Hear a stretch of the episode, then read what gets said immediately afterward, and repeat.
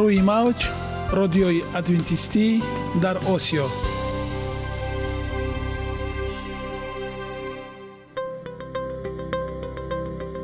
Шунавандаҳои азиз саломи самимии моро пазиро бошед. Ба хотири саодатмандӣ ва хушнудии шумо ба барномаҳои имрӯзаамон ҳусни оғоз мебахшем. Аминем аз шунидани барномаҳои мо баҳраманд мегардед. Барномаҳои мо аз се рубрика иборатанд. Бахши саломатӣ. Ки дар он мо бо шумо дар бораи тарзи ҳаёти солим ғизои дуруст ва пешгирӣ кардани бемориҳо суҳбате хоҳем орост. Ахлоқи ҳамида. Чуноне ки бузурге гуфтааст олитарин арзише ки волидайн ба фарзанд медиҳанд ин тарбияи хуб аст. Нури маърифат ваҳии умедбахш. Розҳои ниҳонии нубувватҳо дар китоби муқаддас.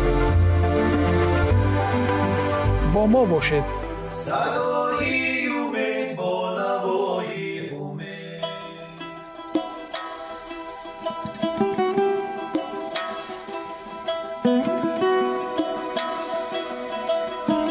шунавандагони азиз дар ин бахш дар бораи витаминҳо бо ҳам суҳбате хоҳем дошт. Инак мавзӯи имрӯзаи мо дар бораи витамини д мебошад.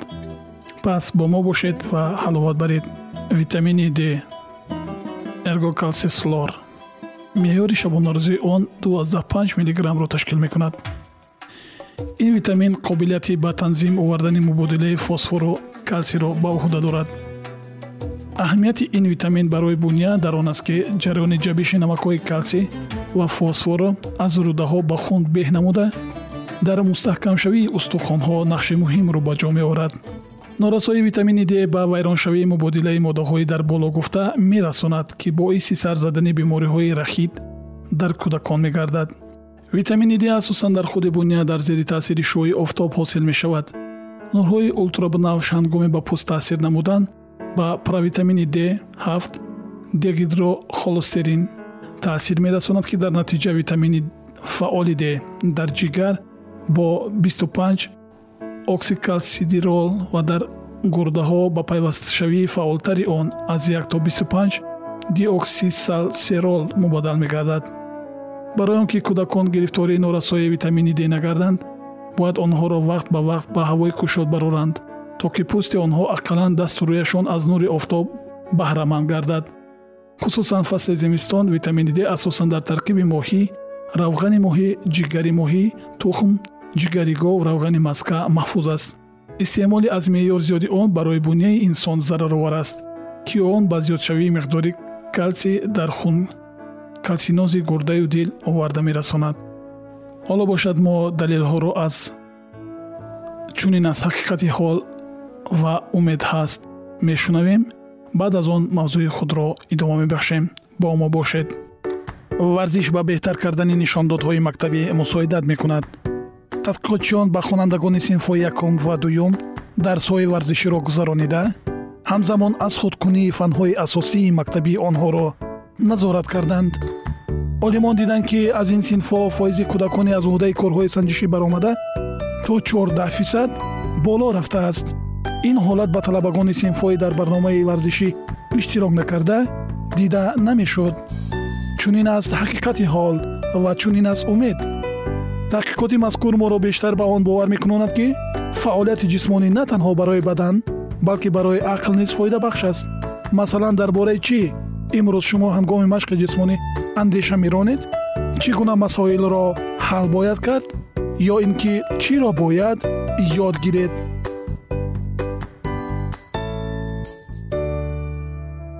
انار التهاب روده را کاهش می دهد و خون را تازه می کند.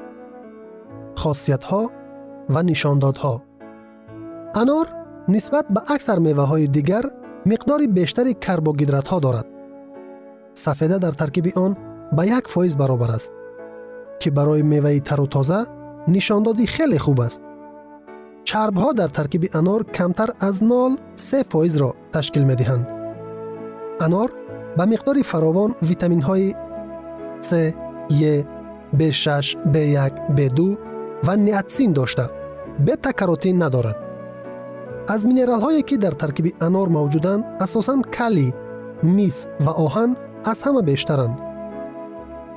дар миёни унсурҳои фитохимиявие ки дар таркиби анор мавҷуданд асосан инҳо қобили таваҷҷӯҳанд. танинҳо ба миқдори кам вомехӯранд онҳо асосан дар пӯст ё мембранаҳои анор ки халтачаҳои донадорро ҷудо кардаанд бештаранд. Ҷавҳари лимӯ ва дигар кислотаҳои органикӣ ки ба анор маззаи ширини бо талхӣ омехта мебахшанд ва қисман ба рудаҳо таъсири мусбат ҳам доранд. Антоцианинҳо ин пигментҳои сурхтоб ё кабудтоби рустанигӣ ба гурӯҳи флавоноидҳо дохил мешаванд ки ба узвҳои ҳозима ҳамчун моддаҳои антисептикӣ ва зидди илтиҳобӣ таъсир мекунанд. Ин моддаҳо ҳамчун антиоксидентҳои қавӣ ва маводи пешоброн раванди пиршавӣ ва гирифторшавӣ ба бемориҳои саратонро коҳиш медиҳанд. Пелетерин ин моддаи алкалоидӣ дар пӯсти решаҳои дарахти анор мавҷуд аст ва маводи бисьёр хуби гиҷағалтон ба ҳисоб меравад тамоми маводи зикршуда ба анор чунин хосиятҳоро медиҳад нармкунӣ зидди илтиҳобӣ гиҷағалтон ва тозакунӣ истифодаи анор махсусан дар ҳолатҳои зерин тавсия дода мешавад бемориҳои руда анор ба сабаби хосиятҳои нармкунӣ ва зидди илтиҳобиаш нисбат ба узвҳои ҳозима дар ҳолатҳое ки инсон ба сабаби гастроэнтерит ё колит гирифтори диареяи сироятӣ мешавад бисьёр муфид аст он ҳангоми гирифторӣ ба метеоризм ва колика ҳам фоидабахш аст ҳангоми табобати колити кӯҳнашудаи захмӣ ва колити ҷавонаомосӣ бо истифода аз анор натиҷаҳое ба даст омада буданд ки мутахассисонро ба ҳайрат овард بر زیادی شیره معده. انار با خاصیت‌های خشککنی خود حاصل شوی بر زیادی شیره معده را کاهش می‌دهد و التهاب معده را برطرف می‌سازد. کمخونی به سبب نارسایی آهن. انار در ترکیب خود مقدار فراوانی میکروعنصر مس را دارد که جبیش آهن را بهتر می‌کند. ارتریوسکلروز анор бо сабаби доштани миқдори бисьёри флавоноидҳо ва витаминҳои антиоксидентӣ ки раванди пиршавии рагҳоро суст мекунад ҳангоми фишори пасти хун тавсия дода мешавад. Он ҳамчунин барои бартараф кардани сактаи дил ва ҳама гуна бемориҳои вобаста ба дил бисьёр муфид аст. Фишорбаландӣ. Барои нафароне ки аз бемории фишорбаландӣ азият мекашанд анор бо сабаби калии фаровон доштан و برعکس نطری نداشتنش بسیار خوراک موافق است. آن امکان می دهد که هم نشان دهنده بلندترین و هم پسترین فشار خون در معیار معتدل نگاه داشته شود. یعنی نمی گذارد که فشار پایان و یا از حد مقرری بالا رود. ویرانشوی مبادله ماده ها انار به سبب خاصیت تازه کنی خود در حالتهای گرفتاری به پدگره بر زیادی کسلته کربامید. و فربهشوی بر زیاد بسیار میوه ارزشمند است. انار بهترین مواد خوش کننده، نرم کننده و ضد التهابی برای روده ها است. دانه های سختی که پس از خویدن انار در دهان باقی میمانند باید آنها را نخورید زیرا حزمشان بسیار دشوار است و به معده اذیت می آورد. آماده کنی و استعمال در شکل تر و تازه انار اساساً پس از چیده شدنش مدت دور و دراز در حالت خوب باقی نمیماند. پس از کندن انار از تنه درختی آن خاصیت های فایده بخشی آن خیلی کم تلف می شوند. انار را اساساً در جایهای خشک و سرد تا شش ماه نگاه می دارند. یگانه زیباگی که من آن را می دانم این سلامتی است.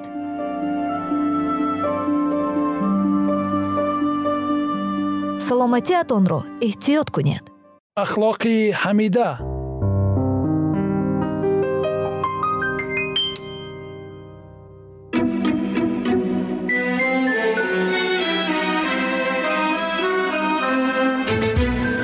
کلید حیات جاویدانی. و برای برطرف کردن این سایه تاریکی و آشکار کردن محبت به انتهای خدا بر جهان عیسی به این جهان آمد و در میان انسانها زندگی کرد. پسر خدا از آسمان آمد تنها پدر خود را ظاهر سازد. خدا را هرگز کسی ندیده است. پسر یگانه ای که در آغوش پدر است همان او را ظاهر کرد. یوحنا باب یک آیه 81 نه پدر را هیچ کس می‌شناسد غیر از پسر و کسی که پسر بخواهد بدو مکشوف سازد. متا باب 11 آیه 72 هنگامی که یکی از شاگردان تقاضا کرد که ای آقا پدر را به ما نشان ده. عیسی در جواب گفت ای فیلیپ در این مدت با شما بودم. آیا مرا نشناخته ای؟ کسی که مرا دید پدر را دید. پس چگونه می‌گویی پدر را به من نشان ده؟ یوحنا باب 41 آیاتی 8 و 9 عیسی درباره مأموریت خود بر زمین چنین گفت روح خداوند بر من است زیرا که مرا مسیح کرد. تنها فقیران را بشارت دهم و مرا فرستاد تا شکست دلان را شفا بخشم و اسیران را به رستگاری و کوران را به بینایی موعظه کنم و غلامان را آزاد سازم و از سال پسندیده خداوند موعظه کنم. لوقا باب 4 آیه 81 این مأموریت عیسی بود.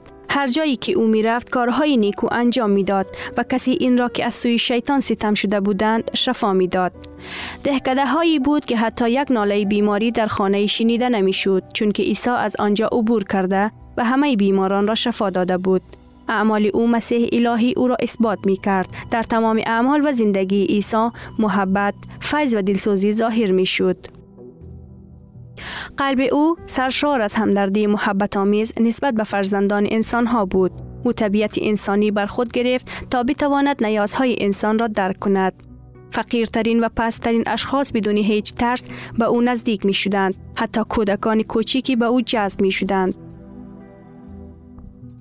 آنها دوست داشتند بر روی زانوهای او بنشیند و با عشق و علاقه به صورت اندیشنایی و سرشار از محبت او چشم دوزند.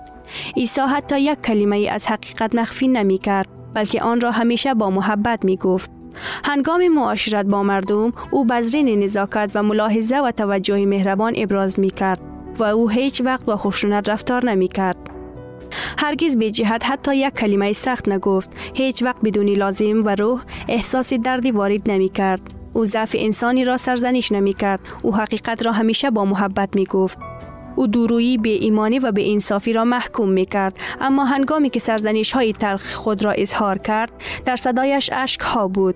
عیسی بر اورشلیم که شهر محبوبش بود سوگواری کرد چون که از پذیرفتن او که راه حقیقت و حیات بود امتنا کرد. آنها او را که نجات دهنده ایشان بود انکار کردند ولی او با آنها با شفقت و دلسوزی رفتار می کرد. زندگی او سرشار از خودانگاری و مواظبت محبت آمیز برای دیگران بود. هر انسان در چشم او گرانبها بود در حالی که عیسی همیشه با عزت نفس الهی رفتار می کرد او با بذرین ملایمت بر روی هر عضو خانواده خدا خم می شد او در همه انسان ها همان جانهای سقوط کرده را می دید که مأموریت او نجات دادنشان بود.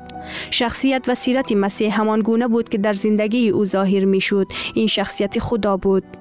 از قلب پدر نهرهای دلسوزی الهی که در شخص مسیح ظاهر می شد به سوی فرزندان انسان ها جریان می شد. مسیح منجای مهربان و دل رحم خدا بود که در جسم ظاهر شد.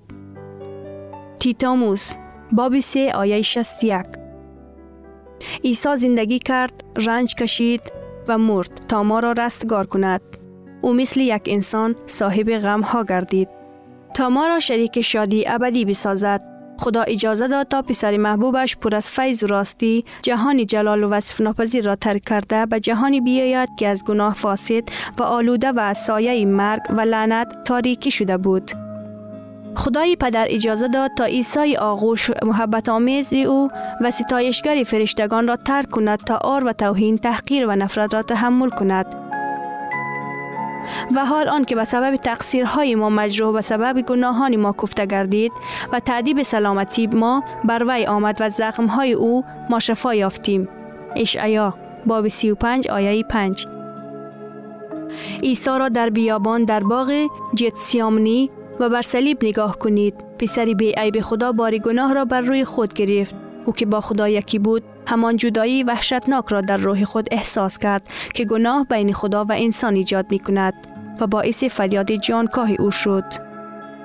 یلی ایلی تما سبقتنی یعنی خدای من چرا مرا تنها گذاشته ای؟ متا باب 72 آیه 64 بار سنگین گناه درک ماهیت شرارت آمیز خوفناک آن که باعث جدایی بین انسان و خدا می شود این بود که قلب پسر خدا را شکست ولی این قربانی عظیم آورده نشد تا در قلب پدر محبتی نسبت به انسان ایجاد کند و یا آرزوی نجات کردن او را در آنجا بنهایت. نه اصلا این طور نیست. زیرا خدا به قدری مردم جهان را دوست دارد که یگان فرزند خود را فرستاده است تا هر کی به او ایمان آورد هلاک نشود بلکه زندگی جاوید بیابد. یوحنا باب 3 آیه 61 پدر ما را دوست دارد نه به دلیل قربانی آشتیدهی عظیم اما او قربانی را فراهم آورد چون که ما را دوست دارد مسیح همان واسطه ای گردید که پدر می توانست به وسیله او محبتی بی پایان خود را بر روی دنیای سقوط کرده بریزد خدا در مسیح بود و مردم را به آشتی با خود فرا می خواند. تنها گناهانشان را ببخشاید و آثار آن را یاری می نماید. دو قرنتیان باب پنج آیه 91 خدا با پسر خود رنج کشید. احتضار در باغ جت سیامنی. مردی بر روی صلیب در جالتاجا این همه قیمتی است که قلب محبتی بیکران برای رستگاری ما پرداخت. مسیح گفت پدرم مرا دوست دارد.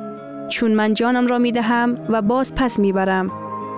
یوحنا باب یک آیه هفتاد یک.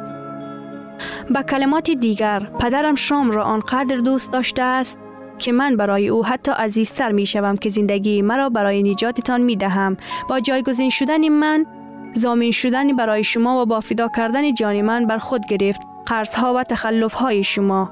من برای خدا عزیزتر شدم چون که به وسیله قربانی من خدا می تواند عادل و در عین حال تربیت کننده شخصی را باشد که به عیسی ایمان آورده است. هیچ کس جز پسر خدا نمی توانست رستگاری ما را انجام دهد چون که فقط که او که در آغوش پدر بود می توانست او را آشکار کند. فقط او که عمق و بلندی محبت خدا را درک می کرد قادر بود آن را ظاهر سازد. هیچ چیزی دیگری کمتر از قربانی بی نهایت که به وسیله مسیح به خاطر انسان سقوط کرده انجام شد. نمی توانست محبت خدا را نسبت به بشریت کم شده ابراز کند. زیرا خدا جهان را آنقدر محبت کرد که پسر یگانه خود را داد. او پسر خود را داد که نه تنها در میان انسان ها زندگی می کرد گناهان آن را حمل می کرد و برای آنها قربانی می شد بلکه او عیسی را به نوع بشریت سقوط کرده داد. مسیح باید خودش را با منافع و نیازهای بشریت گون می ساخت او که با خدا یکی بود خودش را با فرزندان آدمیان با چنین روابطی مربوط کرد که برای همیشه غیر ممکن است آنها را یاری کرد. عیسی یار ندارد ایشان را برادر خواند. ابرینان باب دو آیه یازده. او قربانی ما مدافع ما و برادر ماست که در قیافه انسانی در برابر تخت پدر حضور دارد. و مرتارس اعصای ابدی با بشریت که خودش آن را نجات کرده است یکی شده است او سرور انسان است و همه اینها برای آن که بتواند انسان را از پرتگاه محلی گناه بالا برد تا انسان می‌تواند محبت خدا را منعکس کرده و شادی قدوسیت را تسهیم کند.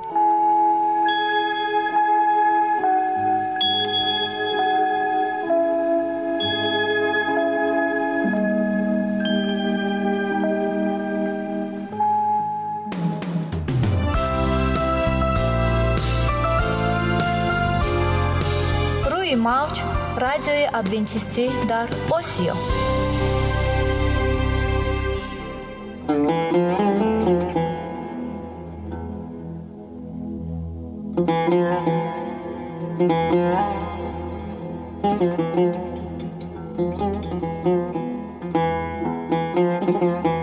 درود بر شما شنوندگان عزیز ما.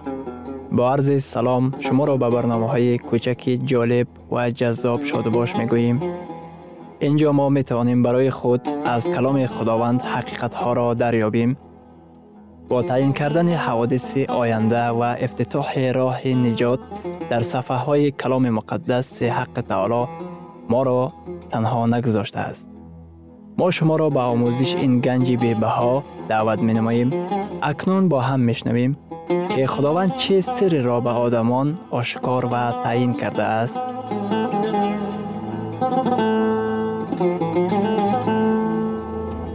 ваҳйи умедбахш умедбахш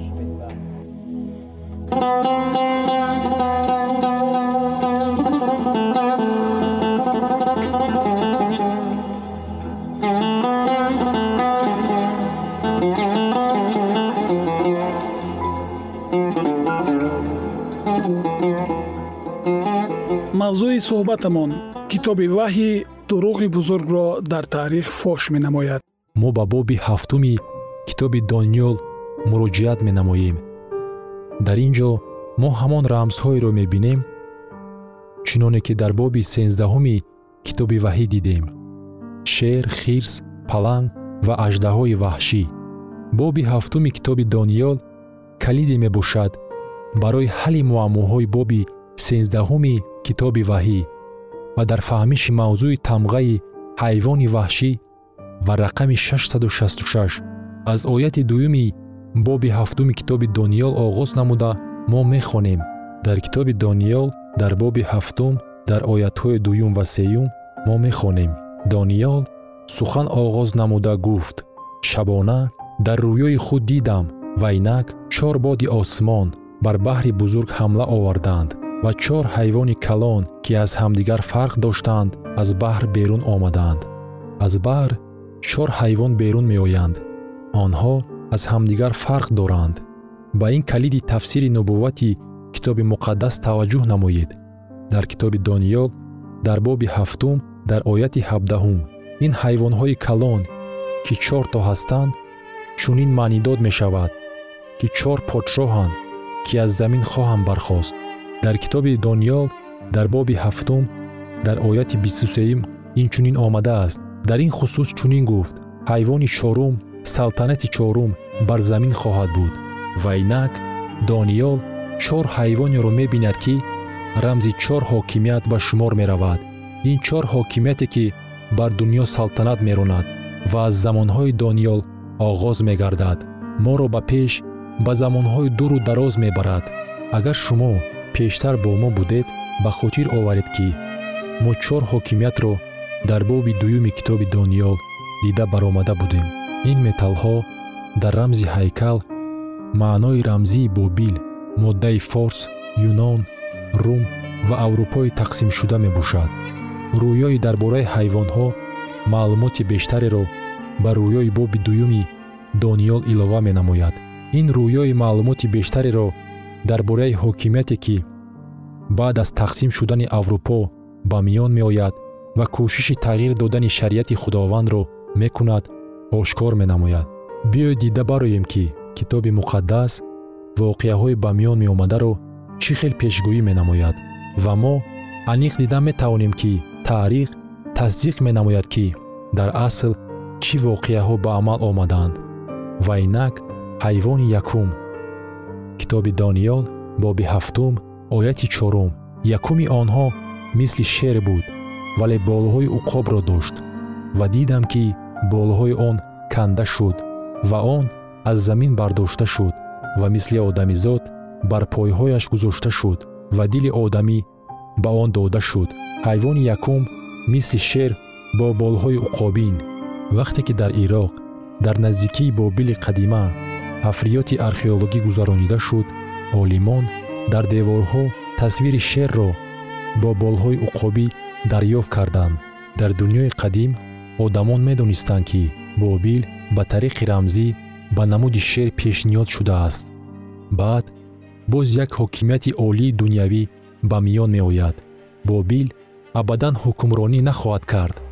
Дар китоби дониёл дар боби ҳафтум дар ояти панҷум чунин омадааст ва инак ҳайвони дигари дуюм ки мисли хирс буд ва ба як тараф хам мегашт ва дар даҳони он дар миёни дандонҳояш се дандони ашкӣ буд ва ба он чунин мегуфтанд бархез ва гӯшти бисьёре бихӯр акнун таваҷҷӯҳ кунед ки ҳокимияти дуюм ба хирс монанд аст ки ба як тараф хам меистод.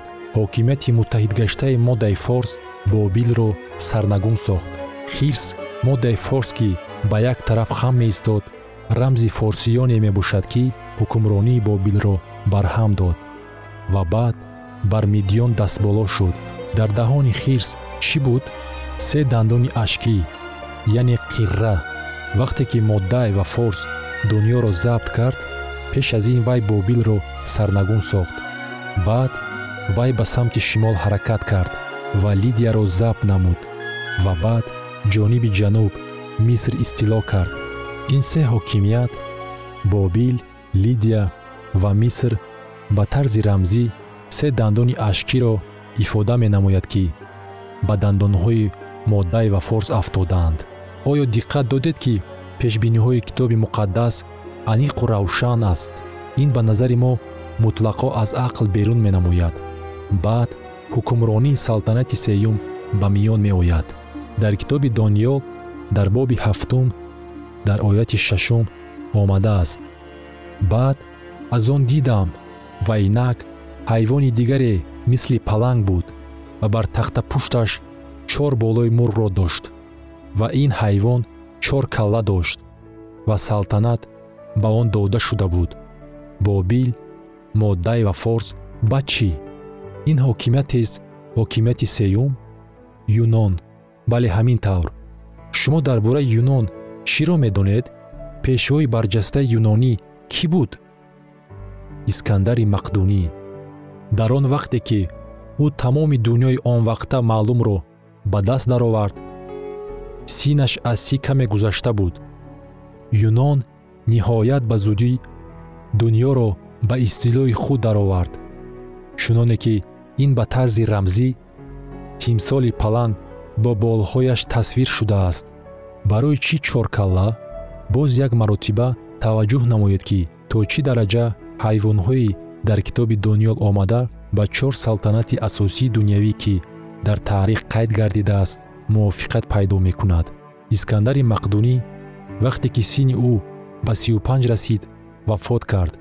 Аз дигар салтанатиҳо фарқ карда писари искандар ба мероси тахти падар соҳиб нагашт ба ҷои ин салтанати юнонро чор сарлашкарони он ба қисмҳо ҷудо намуда салтанат ронданд. Китоби муқаддас салтанати чорумро тасвир менамояд. Дар китоби дониёл дар боби ҳафтум дар ояти ҳафтум. Баъд аз он дар рӯёҳои шаб дидам.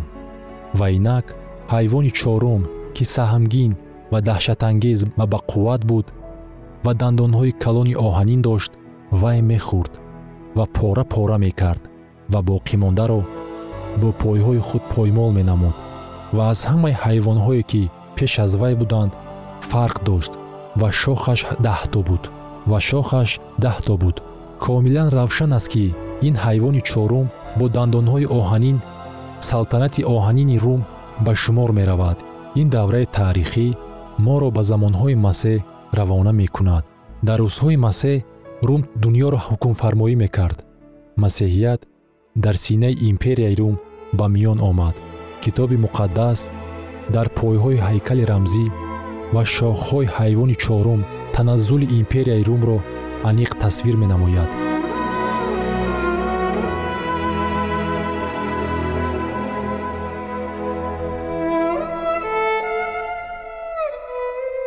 شنوندگان عزیز در لحظات آخری برنامه قرار داریم. برای شما از بارگاه منان، صحتمندی و تندرستی، اخلاق نیکو، نور و معرفت الهی خواهانیم. تا برنامه دیگر شما را به پاک می سپاریم.